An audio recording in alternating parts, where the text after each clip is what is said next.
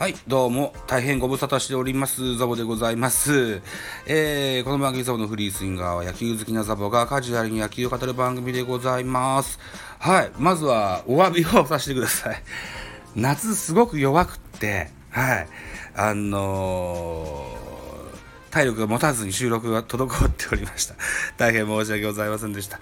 で、喋ろうと思ってたネタが全部溜まってるので、古い記事からではありますが、こういったところからご紹介していこうかなというふうに思います。一つよろしくお願いします。本日のソースは西スポでございます。7月18日の記事でございます。ソフトバンク国母ヘッドの注目選手は、最近移籍の点々点という記事をご紹介したいと思います。ソフトバンク国母弘樹ヘッドコーチ49歳が17日約1ヶ月の五輪中断期間での若手の台頭を熱望した。えー、1、2軍の合同練習が筑後のファーム施設でスタートし、今月中旬に阪神からトレードで加入した、えー、中谷やドラフト2位の笹川らの打撃をチェック。中断期間の非公式試合エキシビジョンマッチでの積極起用も検討しており、後半戦へ向けた若鷹の真夏のアピールタイムが始まるという記事です。午前10時に始まった合同練習、えー、一軍野手陣の練習が終わっても国語ヘッドコーチは筑後の屋内球場から動かなかった。2軍の打撃練習で若手のスイングを打撃刑事裏からじっくりチェック。約4時間の練習時間を通して、選手の動きに熱視線を注ぎ続けた。約1ヶ月の五輪中断期間は4位からの巻き返しを期す後半戦の鍵を握ると。ベテランは調整をある程度任せ、任せる方針だが、若手の場アピールだけでなく鍛錬の場にもなる。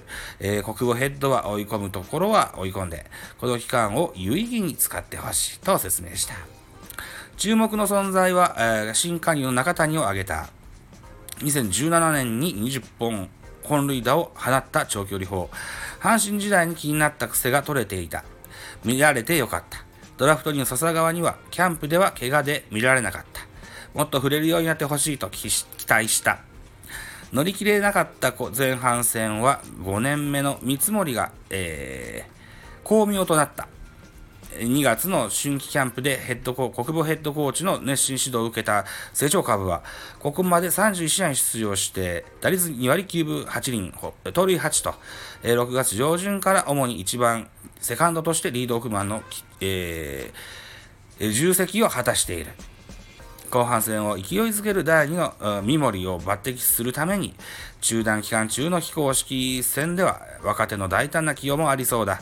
見たい選手を呼ぶ。一軍がどういうところという経験にもなるしねと。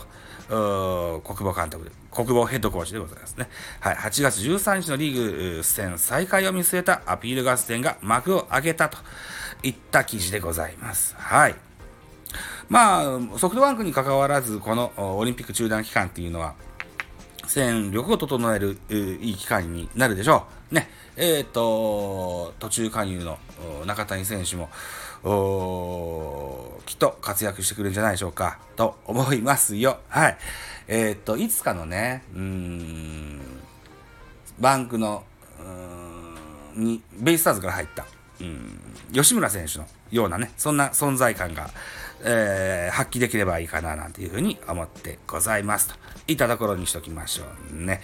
はい。さて、お時間でございます。私、ザボスタンド FM の他に、ポッドキャスト番組、ベースボールカフェ、キャンシュセ、ラジオトークポッドキャスト番組、ミドル巨人くん、ノート、ザボの多分多分、アンカーを中心に各種ポッドキャストで配信中、リーベンなど、配信番組多数ございます。フォロー、いいね、ギフトお願いいたします。また、匿名でコメントできる Google フォームと質問箱をご用意してございます。ぜひお気軽にご利用ください。あと、ハッシュタグザボとつけてツイートくださいますと、後ほどエゴサもいたします。何卒よろしくお願いします。